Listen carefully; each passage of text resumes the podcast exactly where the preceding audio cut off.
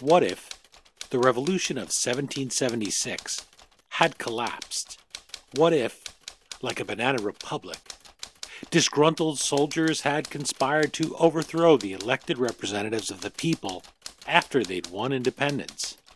We'll join General George Washington as heated passions threaten to end the American experiment before it begins next.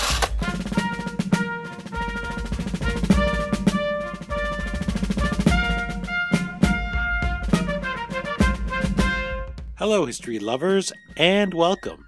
I'm your host, Dean Karayanis, and this is the History Author Show on iHeartRadio.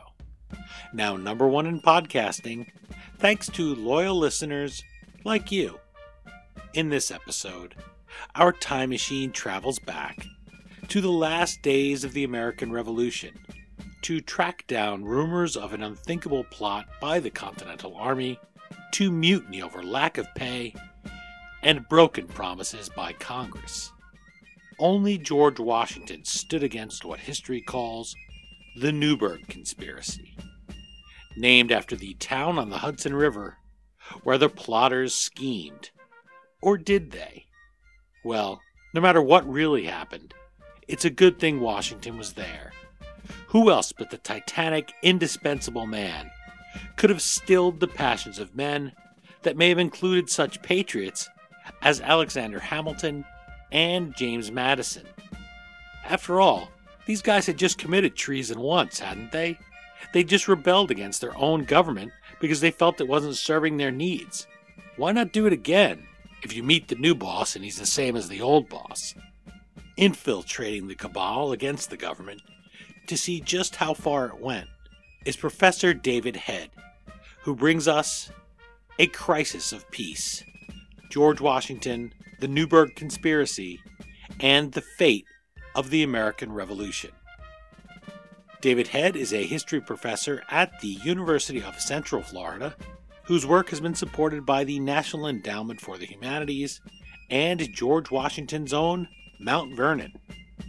Professor Head earned his BA in history from Niagara University and his PhD from the University of Buffalo, the State University of New York. For more on this and his previous three books, visit davidheadhistory.com, like David Head History on Facebook, or or follow David Head PhD on Twitter. Okay, now that we've tracked down the grumbling Continental Army officers tired of empty promises from a U.S. capital in far off Philadelphia, let's join David Head and check in on George Washington as the great warrior confronts a crisis of peace.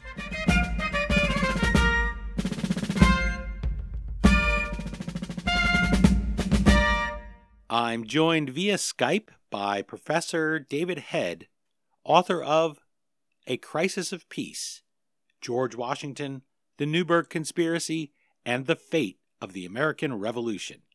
Thank you for making time to chat with the History Author Show. Well, thanks for having me. I'm delighted to be here today, and I look forward to our conversation.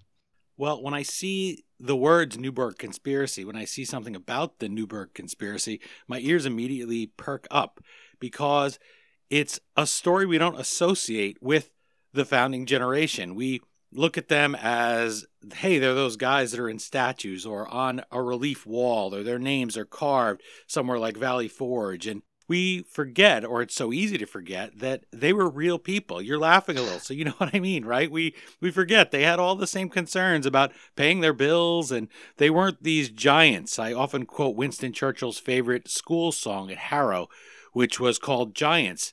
The first verse is all about there were these magnificent giants of old, and they were never lame or stiff or sore. They could throw for a 100 yards or more. We have stories like that about George Washington, about being this massive, tireless guy who always did and said the right thing. Then the last verse of the song is I think it's not true. We're not all cast in a pygmy mold, which is one of the lines that's in the earlier part. They're just like us, and it's up to us. We all measure up to these giants of old. And so the Newburgh conspiracy, where you have people doing something potentially, you have rumors of it, you have the fears of it, it brings them to our level and we can relate, feel better about ourselves, and be inspired then by the good things we did. That's one of the things that um, that drew me to the project at first was the idea that these are the founding fathers and they're possibly conspiring about something. They're kind of fooling around with a military coup that's something that'll be big if true, as the as the the cliche goes now.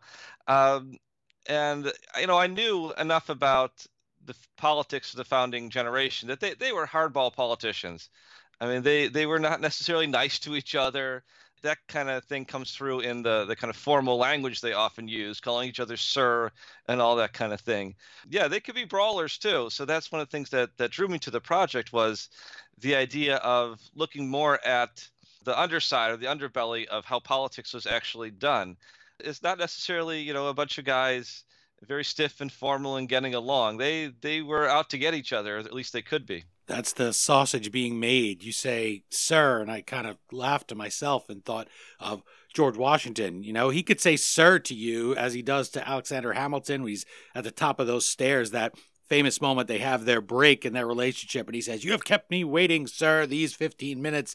And so it doesn't read like much necessarily to today where i'm sure you'd be cursing the guy and dropping f-bombs and screaming at him but if you were there at the time and you were speaking that way and that language i mean if you hear somebody curse somebody out in a foreign language doesn't necessarily mean anything either, right? But these were the ways that they spoke at the time. And I like those moments, not because I want to see them cut down to size, but because it makes them relatable and it reminds us that this wasn't as magical a time as we might think. It wasn't something that, well, it was just lightning in a bottle and preordained. And so, excuse us for being lousy people and lousy citizens now and then when we all are. Mm-hmm. We all mm-hmm. fail in our lives, we all don't meet expectations. This is a moment after the British have surrendered and peace is being negotiated in Europe we might expect the Continental Army to be kicking back, to be enjoying that victory at Yorktown, to be getting accolades and praise from their countrymen. That's not the case. So, set the stage for us. What's the actual relationship between the civilian leadership and the military when readers open that first page of A Crisis of Peace? Yeah, so the story begins with the American victory at Yorktown in October of 1781 and that's often remembered as the end of the American Revolution. Now, it's the last major campaign, and the British surrender, and, and in the long term, that's one of the things that gets the British moving towards negotiating peace in a serious way.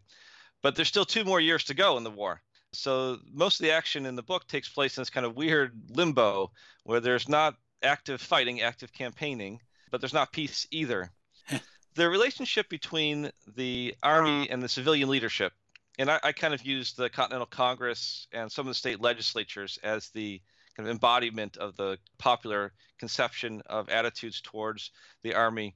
The relationship is it's a difficult one because there's a lot of ideological suspicion about armies and professional soldiers that is widespread in the 18th century. There's a mentality that professional armies are not to be trusted and that's something you see in the colonies becoming the United States, but also in Britain. You know, to be English in this period is to just have a rock solid as- assumption that armies are dangerous, and that even an army of your own country can be dangerous to your liberties, uh, especially if that army is just sitting around with not a lot to do. So that's kind of the situation that the army finds itself in following Yorktown. There's not a lot of fighting, and that leads people to start to think, well, why do we still have this army? And if it's not to fight the British, then they're probably going to want to fight somebody. you know, armies are not uh, just just there for nothing. They could be turned against the people. So there's kind of a suspicion about what the real motives of the army are that's going on in this period. Now, some of that that was present throughout the war, but kind of the urgency of fighting and winning the war had tamped some of that down to some degree it's hard to to argue that well we don't really need a professional military force when the british are on the doorstep or they've conquered your city and then yeah you need a professional military to fight against them but once the pressure seems to be relieved some of those old ideological ways of thinking come back, and there's a lot of questioning about, well, what is the value of having this military? There's also a kind of practical question, which is that the army is really expensive. Just the, the daily expense of keeping the army in the field, of feeding and clothing them, is just enormous. So there's a lot of sort of practical pressure to get the army, or at least as many guys as you can, out of the service, off the, the government's payroll, so that you can reduce expenses. Now, George Washington sees things going kind of lax, and that's one of the things that he is greatly concerned about between 1781 after Yorktown and through the end of the war in 1783. He's afraid that people are taking victory for granted, that they're not going to support the army in this period, that they want to get back to the business of living, of farming and buying and selling and goods and all that kind of thing. And he has to remind people the war's not over yet. Right. And he really likes to deploy that old Roman saying, if you want peace, prepare for war, or some version of that. And he reminds people that over and over again when the congratulations roll in. You know, congratulations on your great victory uh, over the British. This means that our, our independence is assured. Washington has to write back and say, Thank you, sir, for your compliment and all of that. And then the reminder we need still to be prepared for war because we don't have independence yet. So that's the situation that the army and its relationship with the civilian population. There's a lot of tensions there that I think perhaps we miss if we simply look back on the war as a great patriotic victory that everyone in the country was supporting.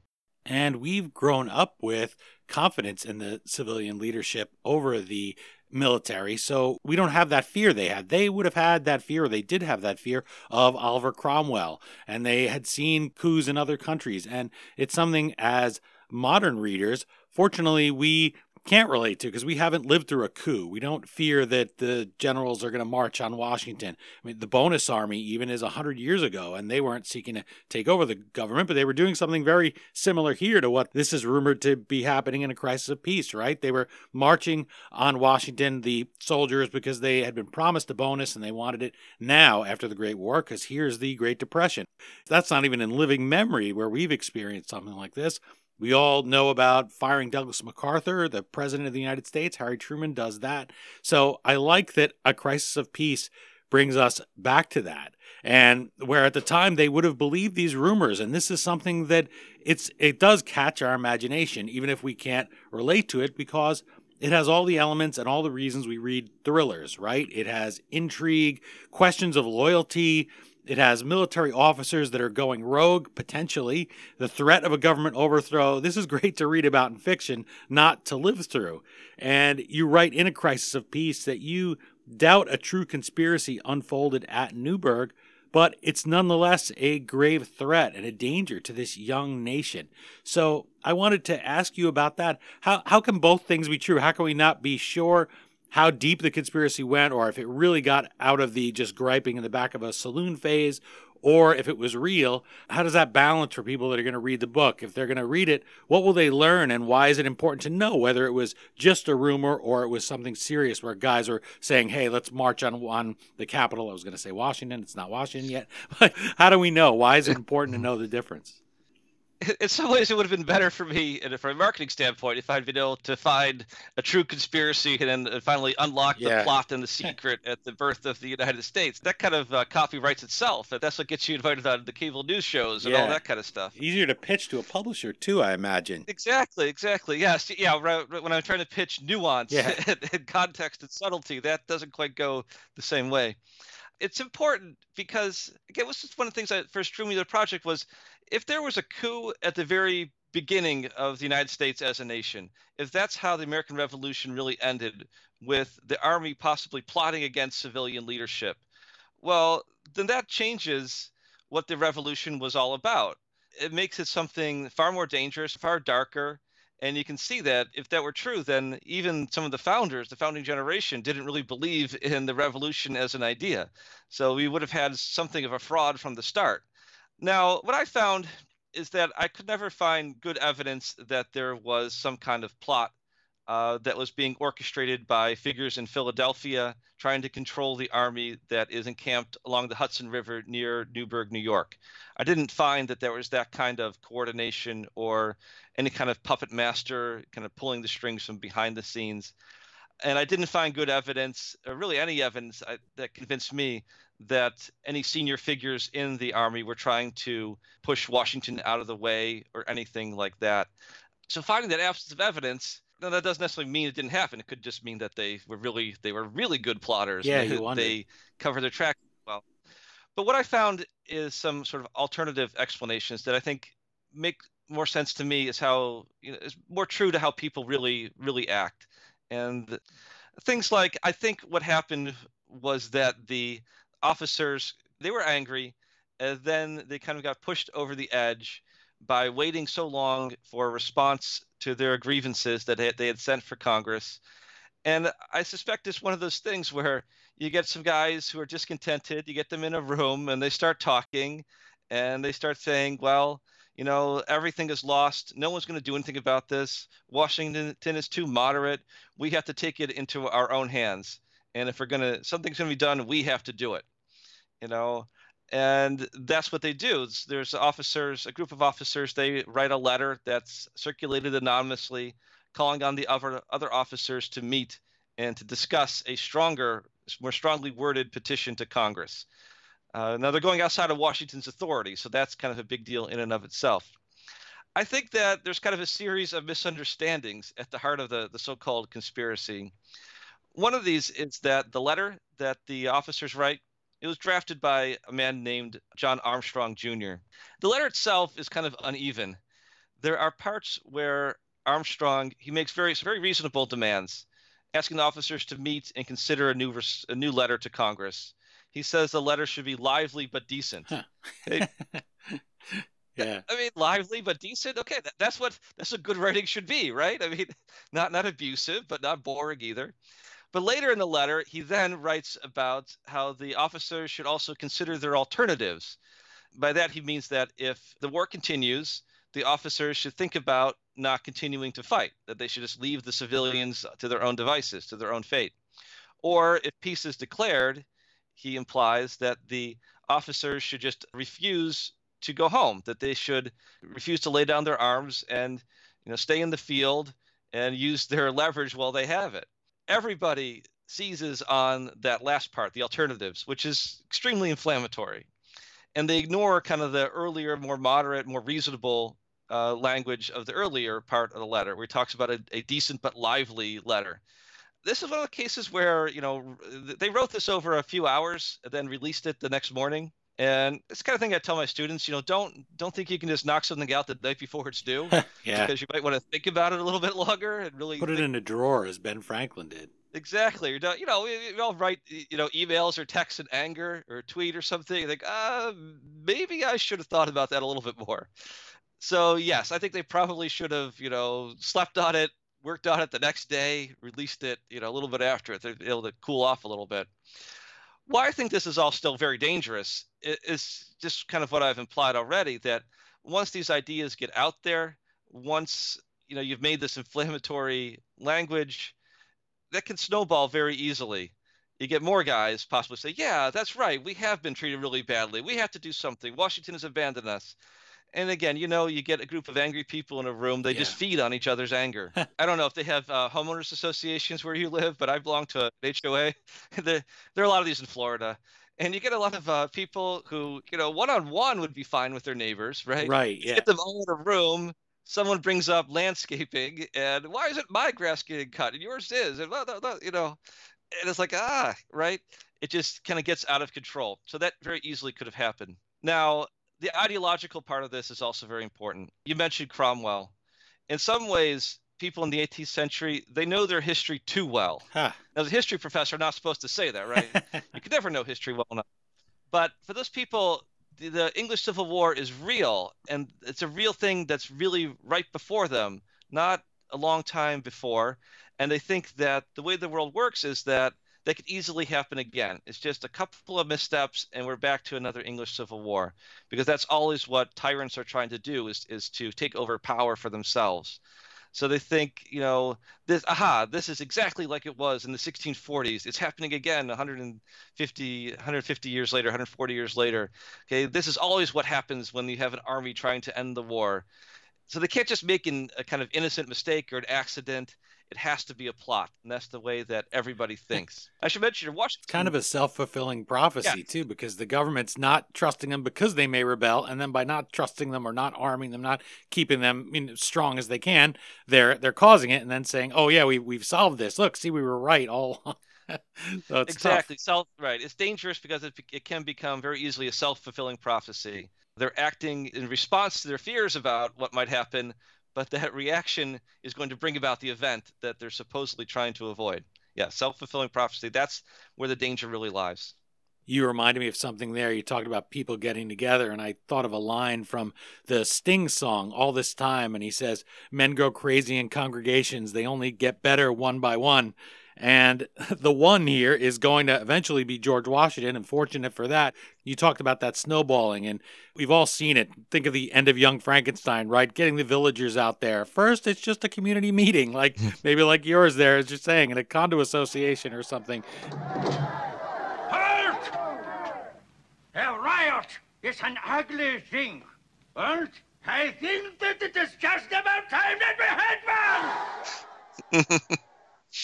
or the Twilight Zone, the monsters are due on Main Street. I'm looking at Anne Serling's book here, as I knew him, my dad, Rod Serling. And they come into that town, they just introduce a little bit of, of stress there, the unknown, and some problems. And that gradually, you use the word snowball, which is so perfect for it. And there are all these people who we think better of. We hope that they will be better. Alexander Hamilton, right now, enjoying a huge boom.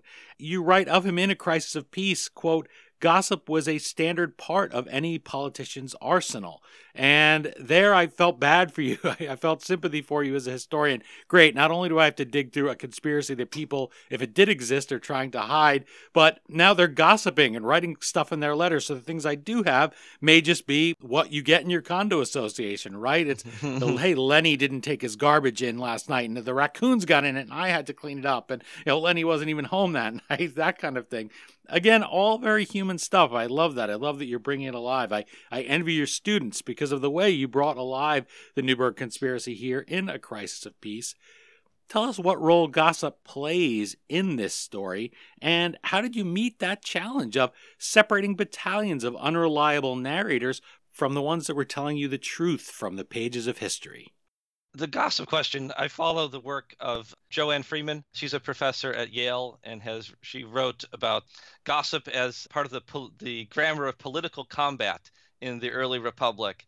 And so so, so reading her work really gave me kind of the conceptual tools to be able to deal with right, how do you tease out these uh, letters that are on the surface they seem like you can kind of follow what they're talking about but underneath the surface they're doing something else so it's always kind of being aware of, well, what is this letter trying to accomplish? What is the relationship between the person doing the writing and the person who's reading it? And to be aware that the person reading it might be more, a larger number of people than just the person who's named as the recipient, because people would pass this around. Or uh, you always had to be aware of the fact that somebody who's not supposed to read it could get a hold of it and read it.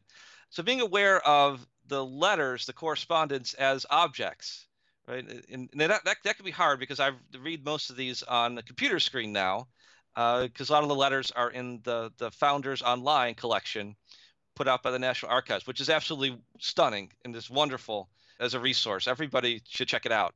Just amazing. But you know, reading the the words on the on the screen is different from holding it as a, a letter. You got to re- remind yourself this was actually s- written by somebody to accomplish a specific purpose. It was sent and read by somebody else, right, who had to respond to it. So as far as gossip goes, one of the things that, that Freeman does just did a wonderful job of opening up for me is the ability to see what else is going on beyond the words on the page. That sometimes sharing information is more than just the information. It's about building a relationship with the person between the people who are writing and reading the letters. And you know, it's not just about just sharing uh, you know news of what happened, but it's about you know unmasking some kind of larger thinking about the way the world works.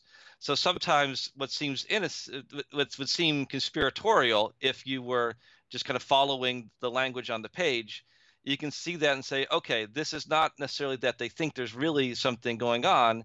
It's that they're cementing their relationship with each other. It's a way of signaling, I know the way the world works, the way you know the world, the way the world works. We are on the same team. We can trust each other. We're not one of those dupes who is blind to the machinations of our enemy that kind of thing.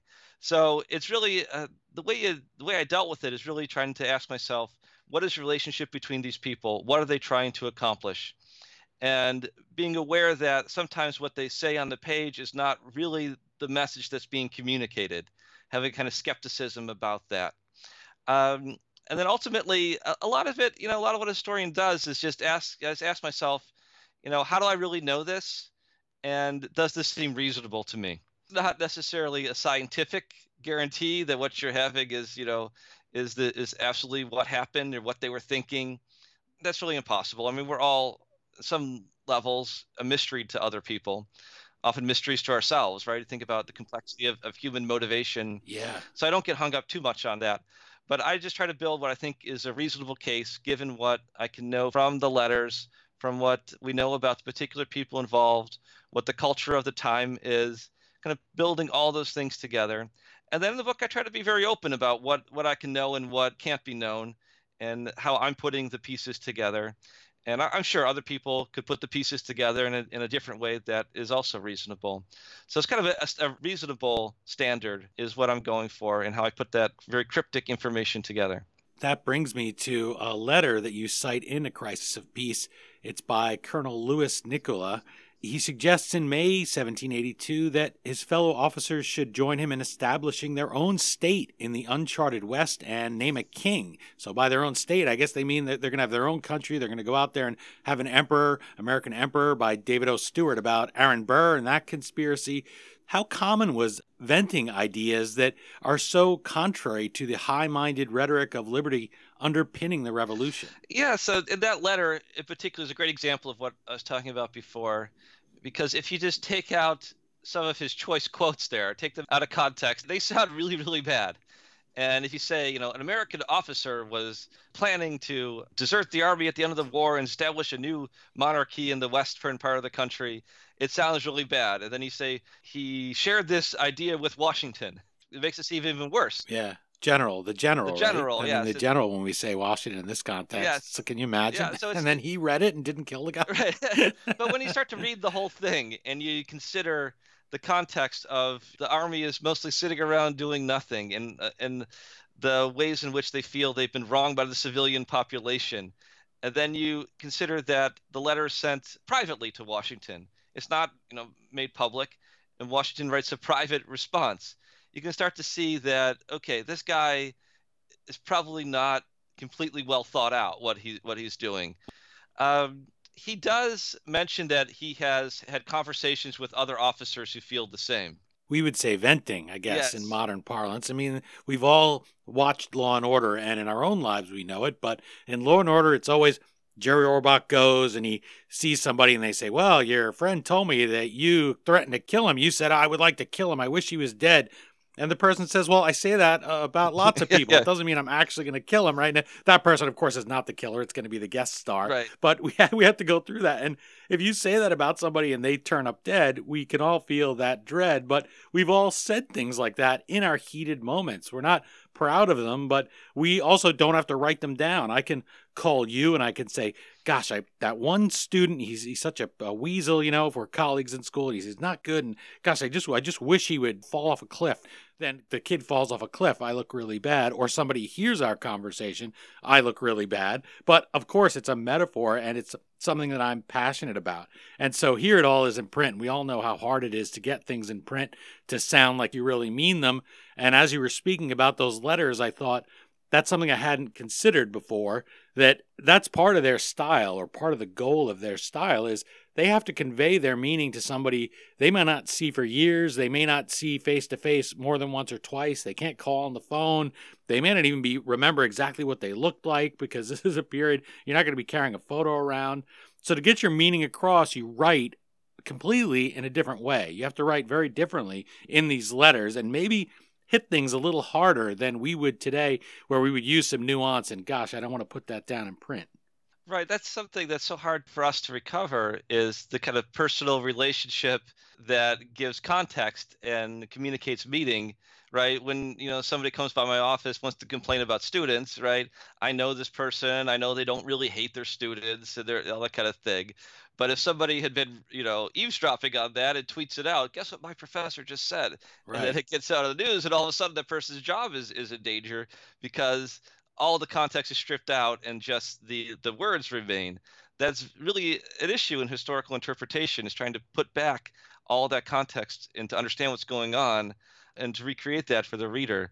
So that's one of the things I, I try to do in, in puzzling over these letters part of the reason they would have their letters burned, right? We all wish as historians we could go back in time and grab that match that's in somebody's hand and say, "Hey, don't burn George Washington's papers." Well, what are you doing? Don't I know he wanted to burn them, but I want to read them. And so then you say, "Well, maybe this is the kind of reason why they didn't want people picking through those and finding their their worst quote and their worst moment." And so they said, "You know, I'd rather just get rid of this entirely." As painful as that is for us. When you hear about that, you're like, "You monsters!" Yeah, I know. It drives you nuts. Right? I need that stuff. Save it. Yeah, I wanted to footnote that. I want to be able to go online and find it, but you can't. Yeah, how dare you think of your reputation above my needs to, to write about you 200 years later?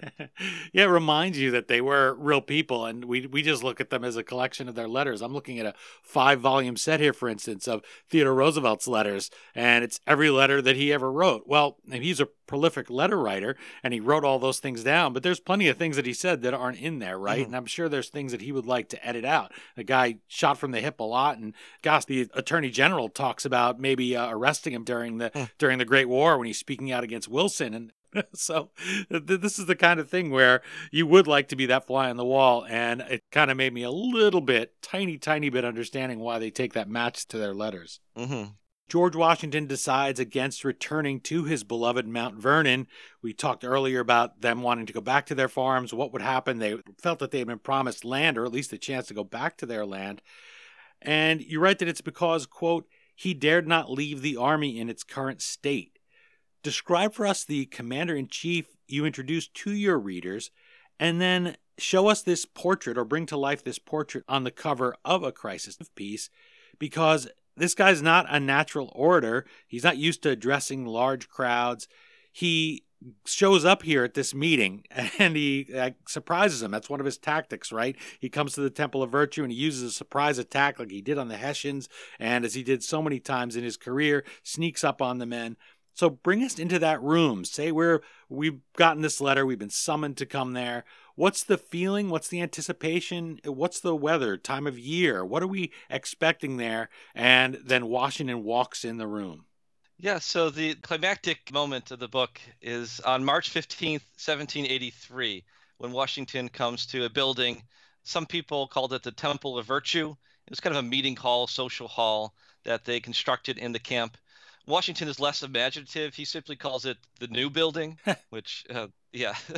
Where, where's your imagination, George? Yeah, very stripped down. Anyway, so it's it's March of 1783. I grew up in upstate New York in the Buffalo area. March is kind of blah. Um, that's not a fun month. I have the, the, the weather report. It had snowed a couple of days earlier, so you can imagine it's probably kind of in the in the high 20s, low 30s, that kind of situation. There's probably snow still on the ground. The men are not expecting Washington, so he does take them by surprise when the anonymous letter had circulated through camp, Washington responded by postponing the meeting that Armstrong had called for. And he'd put it off for several days. And in his orders putting off the meeting, Washington asks the men to prepare a report and have it sent to him, which indicates, right, that he's not going to be there because why would he need a report of what happened if he was there? so he's taking the men by surprise. The March 15th date right? That's a, a date right that that's ominous in history. Yeah. Especially for educated officers who know their their Roman history, who also know their Shakespeare, right? Which is where you really get the the story from in the uh, English speaking world. I think that date is just a coincidence. It just happened to be the Saturday of that week where Washington wanted to give them a few days to cool off and he pushed the meeting back to a Saturday. The calendar had fallen differently. It would have been March 14th and wouldn't have been quite so significant that the Ides of March date. Washington is in his late 40s, early 50s by 1783, and he is already being feted as the, the father of his country, the great victor of the American Revolution. He spent the winter of 1781, 1782 in Philadelphia, mostly kind of relaxing and giving some advice to Congress. And he would go to the theater, and they would have these encomiums to Washington, and playwrights would write songs to the godlike Washington and all that kind of thing. So he was also it was very beloved and very famous already. And he his his hair's gone gray through the stress of the war. Okay, but he is still just kind of a magnetic image. The cover of the book, I think, really brings that out well as a man of action. We can remember Washington in the presidential period where he's a bit older, and some of the Stuart paintings, he looks a bit frail. But during the war, he was still, you know, a, a man to be reckoned with, physically as well as sort of by reputation and intellectually. Washington, I imagine, walked in that room unexpectedly, and all eyes are on him. There is a small raised dais at one end of the room in the uh, Temple of Virtue.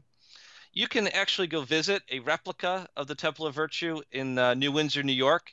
They have the cantonment where the army was encamped is a state historic site and it's not the original building. They they rebuilt it, I think, in the 1960s or 1970s.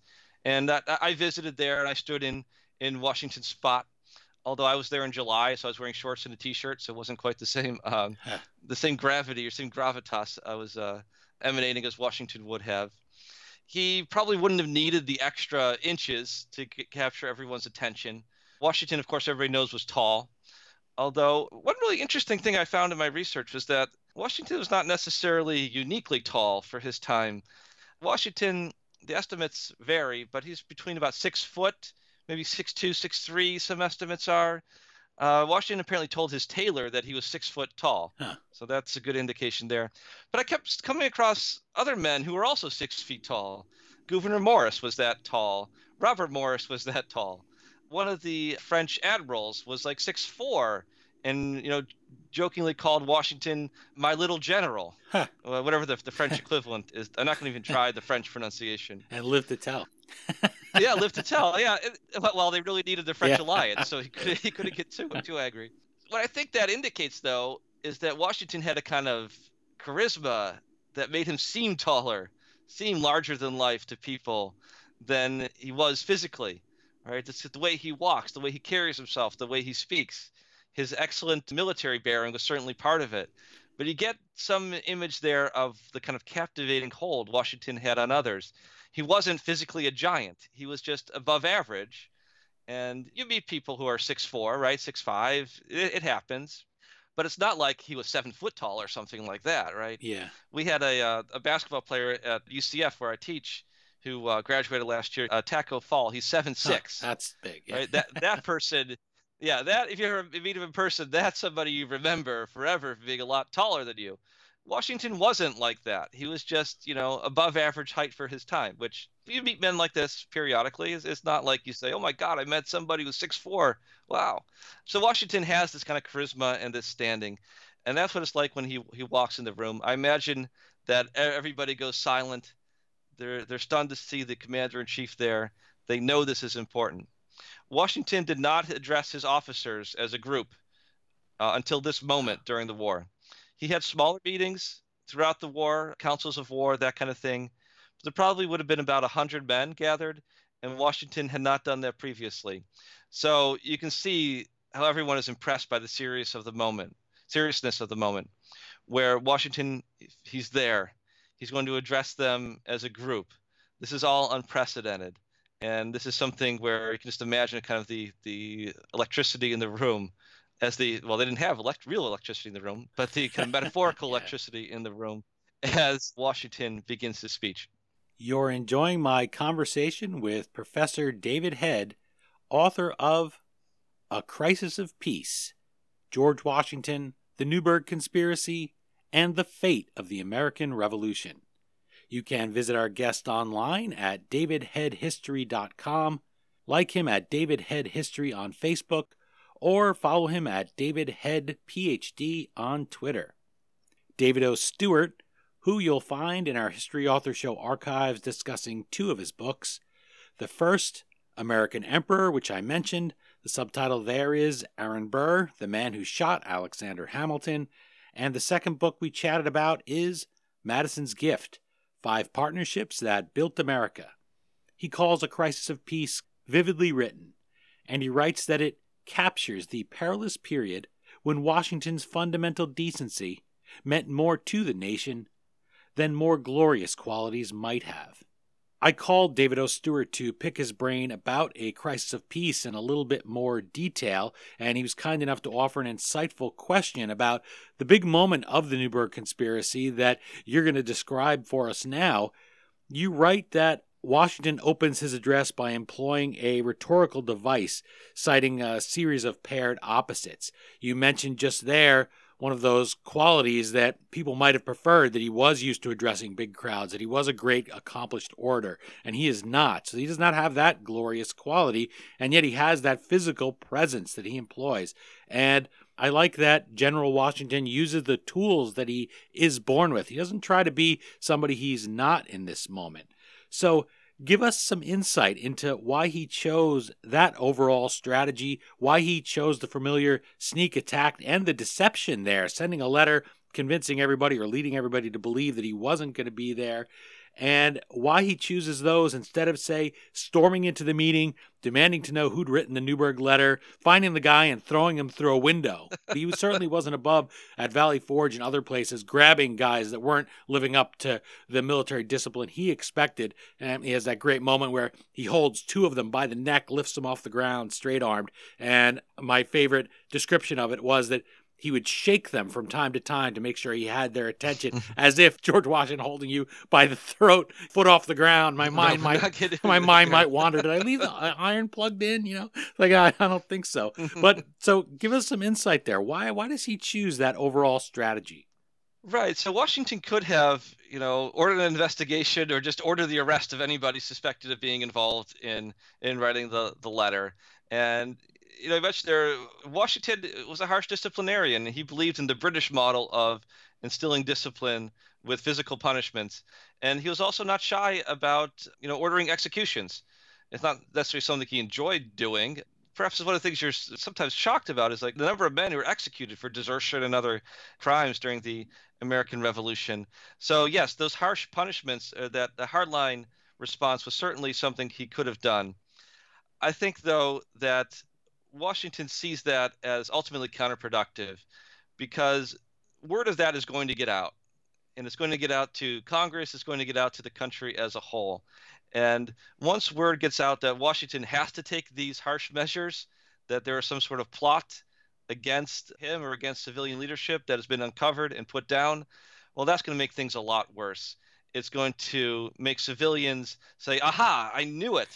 I knew that the army was plotting against our freedoms. Here it is, right here in the opening. Yeah. They're so brazen that they'll attack Washington himself. So that's going to undermine the credibility of the Continental Army.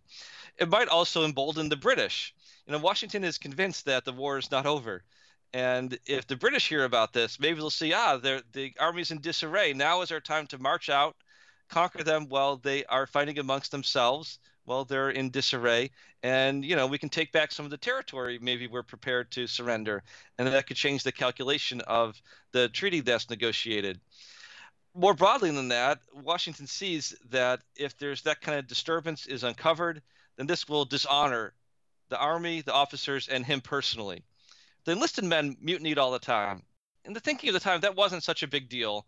People are really condescending about the common men who make up the Continental Army they're seen as kind of rabble, right? And they, you know, they, they can't help it if they get unruly and they rebel from time to time.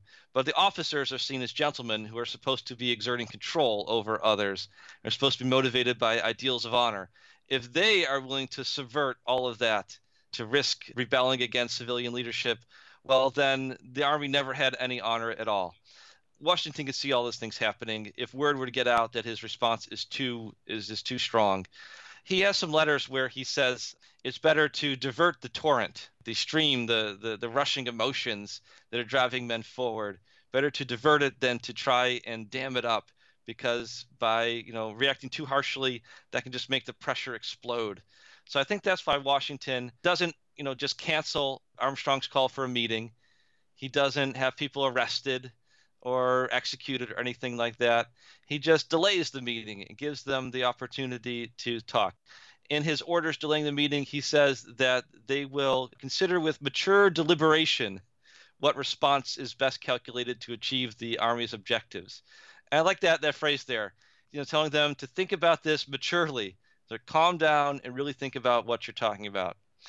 I think that ultimately Washington is convinced that the men have just kind of their emotions have gotten the better of them and if they have the opportunity to calm down, that will go a long way towards resolving the, the crisis. Now, the question of why he feels necessary to appear is really an interesting one.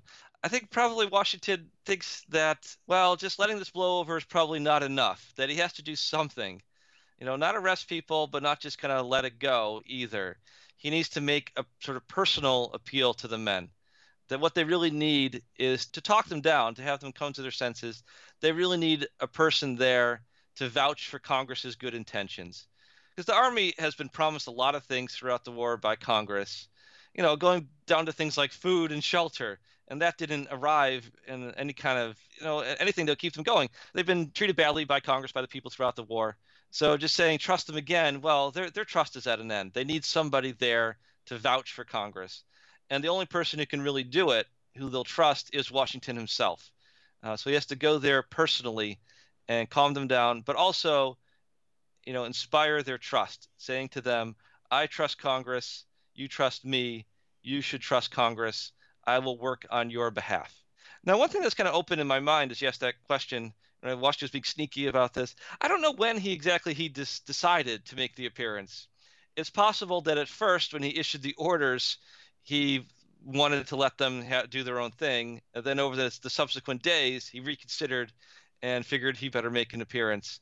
I don't have any good evidence either way, but I think it's open that he could have at first thought he wouldn't go. And then in meetings with some of his advisors, some of his trusted officers, they thought, well, you know, maybe I should be there and make the appeal myself instinct is a lot of what he has to do, not just because he's mm-hmm. not a deep thinker, which people did accuse him of, and he wasn't a wasn't a heavily lettered man with degrees, it wasn't going to college and that kind of man, but also the speed with which he had to deal with so many brush fires. It really made him hone those skills to know the right thing to do in those moments. Yes, I mean, it's Washington's skill as an administrator and as a politician are very underrated. Just his political sense of if I allow this meeting to go forward, this could go really badly in any number of ways, and it could discredit the army. A meeting or some kind of statement that comes just from the officers, it's not going to achieve the goals they think it is. It's not going to work. His political sense of what's possible and what's feasible is is really sharp and much sharper than than other people, and sharper than he often gets credit for.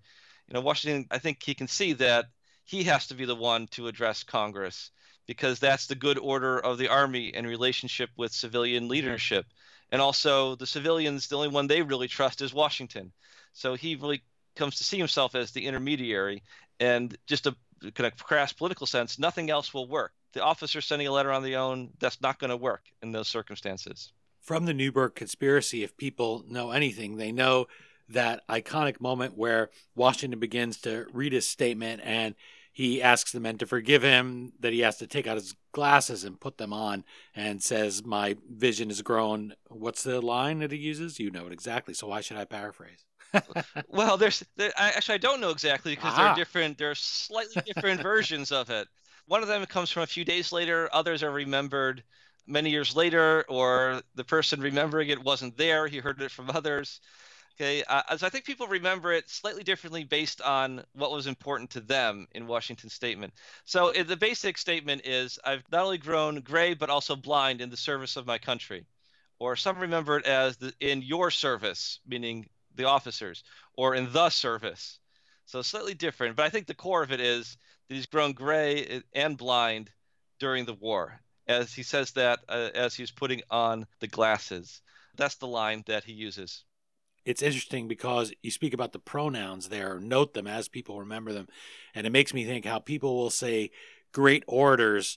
He was speaking to me. I felt he was speaking. He was looking directly at me, and everyone else in the crowd says, That's how I felt too. He, they were looking right at me and, and speaking to me. And the fact that we have words here that people take to mean a specific personal thing or people who maybe have heard it secondhand hear it a different way that's that's an interesting point to me now that moment with the glasses was the point of david o stewart's question he asked does professor head think washington planned to reach for his spectacles while giving his speech in the temple of virtue or that the gesture and his remark about going blind in the service of his country were spontaneous acts Yes, so that's one of the things I spent some time trying to puzzle out. I think ultimately it's a little bit of each. So, first, there's a question of when did Washington put his glasses on? So, he reads his speech, and then after his speech, he reads a letter from one of the Virginia delegates to the Continental Congress, a man named Joseph Jones. Jones was a kind of a neighbor and a friend of Washington, and he wrote Washington a letter in late February 1783 kind of updating Washington on the latest that was going on in Congress. So Washington had brought that letter with him. Some accounts say that Washington put his let his glasses on before reading his speech, and others remember it as that he put his glasses on after his speech, but before reading the Jones letter. William Fowler, a Boston historian, uh, makes this argument. I, I think that's most sensible, is that Washington probably read his own speech without glasses and then put his glasses on before reading the Jones letter. And the reason for this is that if you you can see the manuscript of Washington's uh, speech, he wrote it out in his own handwriting, in kind of a large handwriting. Okay, so he he knew his own writing and he could see it, so he was familiar with it. He could read that without his glasses. The manuscript itself, you can see it if you search for it. It's at the Massachusetts Historical Society's website and it's kind of neat because they're, they're like little crossouts and places where he wrote some things in the margin and stuff like that. So just as an artifact, it's really kind of fun to look at. So anyway, I think that's he read that without glasses, and then he goes to read Jones's letter, which is in a smaller handwriting, a smaller piece of paper, and it's not quite as familiar. It's written more quickly. There's more kind of crossouts and stuff like that. It's harder to read if your vision has been going. Now, Washington received his first pair of glasses about a month or so, maybe not even a month, I forget, sometime in February. So he was still kind of getting used to these these glasses, and no one had really seen him wear them outside of the staff at his headquarters. What I think happened was that Washington came prepared to read Jones's letter if he had to. Washington brought not just Jones's letter, but a number of other documents and after he gave his speech and he was done talking, he left the Temple of Virtue, went back to his headquarters, and let the officers kind of deliberate on their own. Washington had brought a number of documents that he planned to leave the officers as evidence. So here are things you can read and look over if you doubt the situation in Congress. You can read a letter from a, a delegate. So he's ready with the evidence itself. I think that's why Washington, I think if he had really planned from the beginning to read Jones's letter, he might have you know written the thing out in his own handwriting right so that he could read it there but he doesn't do that so he pulls out this letter and i think he can see that he can't read it right which is kind of right embarrassing so he's got to get his letters he's got to get his glasses now 18th century glasses are not like glasses today where you can slip them on and off really easily they fold and they bend all kinds of stuff so that they don't break 18th century glasses, you had to kind of fold them out carefully and put them on the kind of arms that go around your ears. You got to kind of hook those around your, your head so they stay in place, right, with this kind of spring action there. Um, it's going to take a few minutes. And, you know, part of being a gentleman is putting other people at ease when there's kind of a, a, moment, one of kind of life's unpleasant moments, right? Which is what life is full of, right? And I think it would have been natural for Washington to say something while he was standing there in front of this group of 100 men, kind of, you know, fiddling with his glasses to get him in the right spot and to adjust them so he can read the right focus there. So I think it would have been natural to say something. So, in that sense, I think Washington came prepared in case he had to read something. He has these glasses on him. He's not just bringing these, you know, for nothing. He has glasses on him. He is prepared to read. He has the letter there. But I think in the moment, what he said was improvised and it's something that is just kind of calculated to kind of smooth over this kind of awkward segment of dead air and it just turns out to be just the perfect thing to say Some, sometimes historians ask me they, they ask me is that for real did he really say that yeah it, has got to be too good to be true i think no i mean the, the, the best account we have comes from a couple days afterwards and other people you know they they say even though their accounts come from you know many years afterwards. They say you know everybody in camp was talking about what he said about the glasses. So I think he really did wear the glasses. I think he really did say some version of "I have grown not only gray but also blind in the service of my country." It seems too good to be true, but I think that's what he really said, and it was part planned to come prepared at least to read the letter, and also part spontaneous in terms of what he said and the effect that it had on his men. You have a picture, by the way, of some glasses owned by Washington in A Crisis of Peace. And I flipped open the book there before I remembered that this is radio and not TV, and you couldn't see it anyway. But still, I wanted to look at them myself and get an idea of what they might have looked like. And you mentioned there about adjusting them. And reminding us that this wasn't a period when it was an exact science. Washington didn't go to LensCrafters, right? He ha- would have to get ones that were just maybe good enough. They didn't have that big machine they put in his eyes or anything. So that moment and the way you describe it, and as a gentleman wanting to put people at ease, that really fleshes it out for us. The moment how we would have felt watching you. You never like to watch somebody that's admired have to be humbled by something like that. And wearing glasses wasn't a great thing back then. It wasn't wasn't really something where oh okay everyone wears glasses right? Or there weren't a lot of people putting them on to look smart like we have even homer simpson puts on those glasses at one point he finds right? Exactly. He decides it makes him look smart. Everyone thinks he's smarter than right? But this was a part of him where he has a great quality. And i like to think i at least cultivate that myself where you want to put people at ease. You don't want them to be embarrassed for you. And I think anyone who's been in that situation, maybe you've been injured and you you break a leg and you don't want everyone to pity you or everyone to feel like, "Oh, I don't know, should we should we get up now? Should we move? Should we offer to help him? Maybe he won't want us to." To say something to put them at ease does seem very much like George Washington. Yes, exactly. That's this is going to be a strange example, but I was just stranger than Homer Simpson. No, I guess not. I was just you know listening to what you said about the kind of moment of vulnerability. Something that's not in the book. I was listening recently to a book by Mike Rowe, the host of the show Dirty Jobs, that was on uh, Discovery Channel, you know, 10, 15 years ago, and he said one of his skills as a narrator that he had developed earlier in his career was kind of exposing kind of his vulnerability, and that got audiences to kind of root with him. And he said he first picked this up when he was reading about or watching some documentary about uh, about wolves, and apparently like like like baby wolves, if they want to get the sympathy of the other uh, members of the wolf pack, if they're not strong enough to kind of dominate them, they'll roll over and expose their bellies. Yeah. Right. So the, another wolf could attack them and kill them, but they don't because they feel, oh, this fellow wolf, right, is being vulnerable to me, and I, you know, I kind of feel a connection with them. So that's a kind of, I guess, a rhetorical technique that Washington had employed in in that moment. Perhaps not, you know, intending to know that, oh, if I, if I just show them a little bit of my vulnerability, that'll get them on my side. But that's a good example of what what might have been happening there. That that kind of dynamic of these men who may have been hard and angry with Washington for not being strong enough in supporting them. All of a sudden, they see, okay, he's he's on our side. We need to do something for him. Now, it's easy for Washington to take over a narrative. I'm sure you found that in A Crisis of Peace.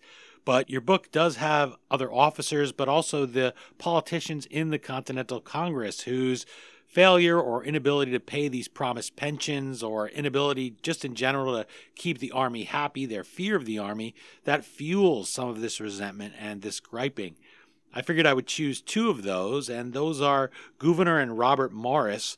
Now, people from New Jersey know Morristown National Historic Park. They probably know the Gouverneur Morris Hotel, which is very nice. They have some cool Revolutionary War stuff. That's a great place to stay in what they called the military capital of the American Revolution. Certainly a place you could see a lot of great revolutionary history that we still have and preserve in the Garden State.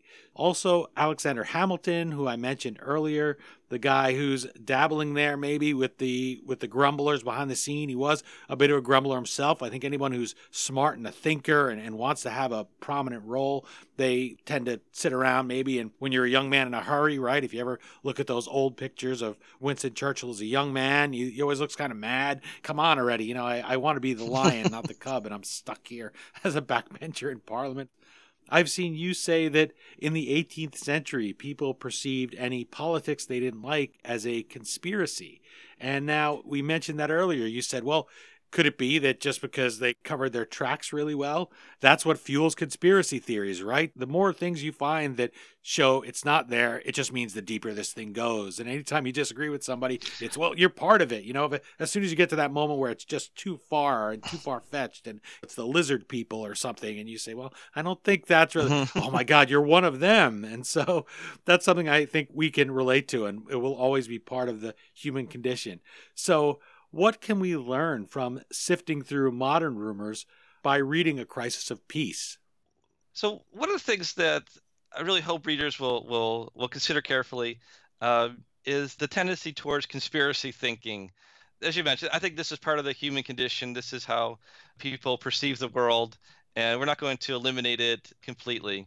But just to kind of slow down when presented with the kind of conspiracy explanation of some event that's happened I think things like accident and chance and unintended consequences play an enormous role in everybody's lives and in our, our sort of the public events that happen. The idea that someone is controlling everything behind the scenes, it just seems becomes far fetched when you start to really consider it. Unless, as you say, right, the absence of evidence is just the strongest case for the conspiracy because, of course, they've covered their tracks. That's just how diabolical they are. I should mention here, though, that I, I don't want to be construed as saying there's no such thing as a conspiracy. I mean, there clearly are collusions of powerful people to get their way against other people. I mean, that those things do happen. There's a crime called conspiracy. So those are things that do happen. What I want to encourage people, though, to think about is to not see conspiracy as the first explanation. That's kind of one of those things where, okay, if we exhausted all the other explanations, then maybe it could be a conspiracy that is something that's going on. The example of Hamilton is a good one, right? So Hamilton has this reputation of being a Machiavellian, of always kind of manipulating things behind the scenes. I think a lot of that reputation comes from the fact that John Adams and Thomas Jefferson really didn't like Hamilton. Those two lived a lot longer than Hamilton did. They lived for a long time. And they, as, as old men, they exchanged letters. And one of the things that renews their friendship Adams and Jefferson had a falling out for a long time. One of the things that brings them closer together as old men is complaining about Hamilton and how awful he was and how he was always out to destroy the country. yeah. Hamilton, I think his real personality flaw is not Machiavellianism, but he's just a big mouth, a loud mouth. He can't keep things to himself and he's impulsive and he says the wrong thing at the wrong time. And remember, he supposedly said that he thought the British Constitution was the best in the world. And you know, Jefferson seizes on this as, as an uh, aha moment. I, I knew he was always a monarchist plotting the destruction of the republic, when you know he's probably just saying stuff, and maybe he's just trying to irritate Jefferson, who he knew was there. So in that sense, I think that Hamilton's being a loudmouth is something to consider and I think that gets us a lot further towards the truth of what happened than he was manipulating things behind the scenes. So that's the kind of thing that I want to encourage people to, to think about to see, you know, is this my, my friend on Facebook who's, you know, purveying this explanation of how the lizard people or whatever are controlling the, the weather and all that, you know, to think, okay, what are other alternative explanations? What is an explanation based on unintended consequences, for example, I think gets you a lot further towards the truth oftentimes than the idea that somebody is actually intending this result from very complex world that we live in. I'm glad you mentioned the gossip between Adams and Jefferson because that's something I thought of when you mentioned earlier, reading in these letters. may well be, then as now, when you're reading those letters, that a way for you to reconcile with somebody or a way for you to ingratiate yourself with them is you say, Well, isn't that guy a jerk? Because you know they already don't like them. And so this is another example in a crisis of peace where they're just like us and they aren't always listening to their best angels any more than we are. I have time for one final question. And for that, I'd like to dig a nugget out of your acknowledgments. Okay, great. you tell the story of a five year old boy whose mother praised him for being, quote, a good sport to trudge through Mount Vernon in 93 degree heat with a headache and fever. Who was that little boy, and how did his experience impact your career in history? Yeah, so that that was me. Um, that was a dun, dun, that was a wonderful story that I just found that my mom had recorded in my baby book when I was growing up.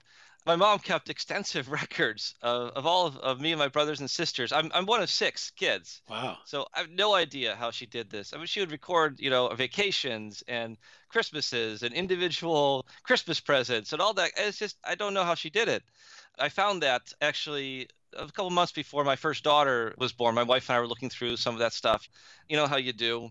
My mom passed away several years ago, so I don't have her around anymore to ask her about that Sorry. that incident but it was just wonderful to find. It's just completely by accident we found that story, and then I went to do research at Mount Vernon, and I ended up writing about George Washington, which is just a great thing. Becoming an historian was really through my mom's influence, and not necessarily going to historic sites like we did when we were growing up, but really just watching the way that she recorded our family history. She kept the baby books. She also would keep calendars, so she would write down things that we did every day I have the calendars that go back to late 1970s when my, my older brother was born. You know, through all the all the kids. They start out kind of kind of sparse. I suppose when having all those kids, you can't write down a whole lot. But once you know we had gotten older, I mean, she filled every square inch of the calendar with something that every kid did every day. And this is when we were teenagers and 20s, you know, into their 30s and just kind of mundane stuff, but also important stuff as well. The last couple of years, she kept like a rough draft of her activities, that rough draft calendar, and then would make it into a formal version. So just seeing how, for her, you know, recording our family's history really mattered. And then we could say, well, was what did we do for Christmas of 2005? Was that 2005 or 2006 that it was really sunny and there wasn't much snow? Well, okay, well, let's go look it up. Wow. That kind of thing and just seeing that how important that was to you know to her and to to be able to go back and to see you know the past and then kind of reinterpret oh yeah i remember that or you know oh we didn't know you know what was coming next when we did that kind of thing it's just really wonderful and i'm really grateful that i have those now and can revisit them. They're just amazing. So that's what inspired me to become a historian. I've tried to do that as well to follow her example but I'm not nearly as vigilant or as dedicated to doing it. I don't know what my excuse is. I only have three kids, so I don't really have an excuse. And you have an iPhone and email and a laptop right there to write it down. It would be so, So much easier. easier, yeah. it- In, in some ways, it, it, it's too easy because you can think, well, I don't have to do that now. Uh, you don't have to have a dedicated time to do it. And that's really the experience I think that pushed me to seeing that that history matters. Of course, we write about George. I write about George Washington and national things and politics and all that, but it really does matter to me and I, hopefully to other people at a very personal level. Of this is the story of our family and the things that we did that were important to us. Well, Professor David Head, I'm really glad that your mother kept all those records. I'm glad that you thought to include her in the acknowledgments and to thank her that she put you on this career path. This shows that we never know when we're writing history in our lives. So that's a perfect example. And we never know how we might influence somebody else by what we do. Here we go. She writes that down. You go there with a fever to Mount Vernon. Then you end up working at Mount Vernon to write this great book, A Crisis of Peace. Thank you for joining us today to strip the rumors and myths away as much as you could from one of the most dramatic moments in the American Revolution. I wish you the best of luck with the book, and I hope readers will pick it up for a very personal, down to earth story of the founding generation. Well, thank you very much. I've been delighted to be here today. Again, the book is A Crisis of Peace George Washington, The Newburgh Conspiracy, and the Fate of the American Republic, and the Fate of the American Revolution. As always, you can find the Amazon link to purchase your copy at the historyauthor.com page for this episode. By buying the book through us, you help keep the flux capacitor on our time machine humming like usual. After all, the lack of funds was one of the things that caused all this grumbling we've been talking about today. My thanks to Professor David Head for joining us and for digging into those rumors of an infamous conspiracy that aimed to strangle the American Republic in its red, white, and blue cradle. Remember to visit davidheadhistory.com, toss a like to David Head History on Facebook, and follow David Head PhD on Twitter. And you can always let us know what you think of the book and the interview on Twitter at HistoryDean, Instagram at The History Author Show, or Facebook.com slash History Author. That's it for this post revolutionary installment of the History Author Show. I hope you'll join us for our next all new interview right here on iHeartRadio. And if you're an iTunes subscriber, please take a minute to leave us a star spangled review. Five stars, that is. Well, I think I'm just about out of colonial era puns. So until our next trip into the past together, thanks so much for time traveling with us today, and have a great week. We still call it Broadway, but what's in a name? Take it from Georgie, it isn't the same. On the east side, west side, things ain't like before. There are tears in the eyes of the regular guys. Oh, New York ain't New York anymore.